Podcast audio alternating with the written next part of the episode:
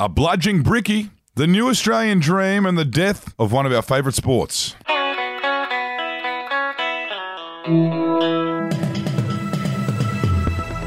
That's what's coming up on your Daily Betoota for Tuesday, the 8th of June. I'm Wendell Hussey. And I'm Clancy Overell. Thank you for tuning in, be that on the wireless or on Spotify or wherever you find this great news update.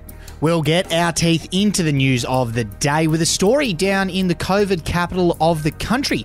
And a bludging Melbourne Bricky has pulled a Dan Andrews and refused to go back to work with a spinal injury. Yes, Noble Park bricklayer Ren Hardy is under fire from his workmates for still not being back at the job site 12 weeks after breaking his back in a freak accident that saw him slip down some wet stairs at home. He doesn't need surgery, and the boys have said they were fine with him taking time off when he was in intensive care. But after a couple months with work piling up on the big jobs, the crew have since aired their concerns about Ren and say that they think he's taking the piss a bit.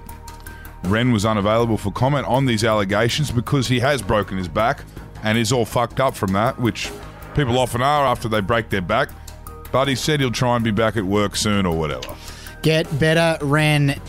Now, in some local news from the corner of southwestern Queensland, and a family has begun living the new Australian dream of barely being able to pay off their mortgage on a yardless display home. Yes, a lovely story from our very own Betoota Heights. After years and years of slaving away, a local couple has finally gotten the money together to buy a poorly built, mass produced home. It's a comfy four bedder double garage that's only three kilometres from the highway and is only just starting to show the cracks from the structure shifting on the relatively unstable ground. So it's a real win for only 980,000 Aussie yen. And in some sports news, heartbreaking tributes are flowing in as millions tune in for the untimely death of American boxing. Yes, America and other great boxing nations are today mourning the loss of their once proud sport.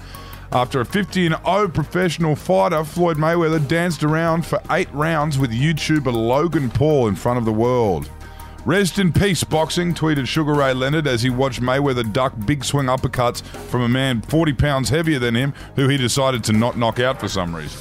It's almost as if they're looking out for a rematch.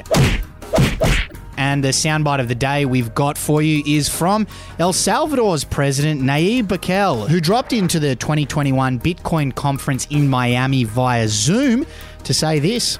That is why next week I will send to Congress a bill that will make Bitcoin a legal tender in El Salvador. In the short term, this will generate jobs and help provide financial inclusion to thousands outside the formal economy. A huge move from this global powerhouse that is El Salvador.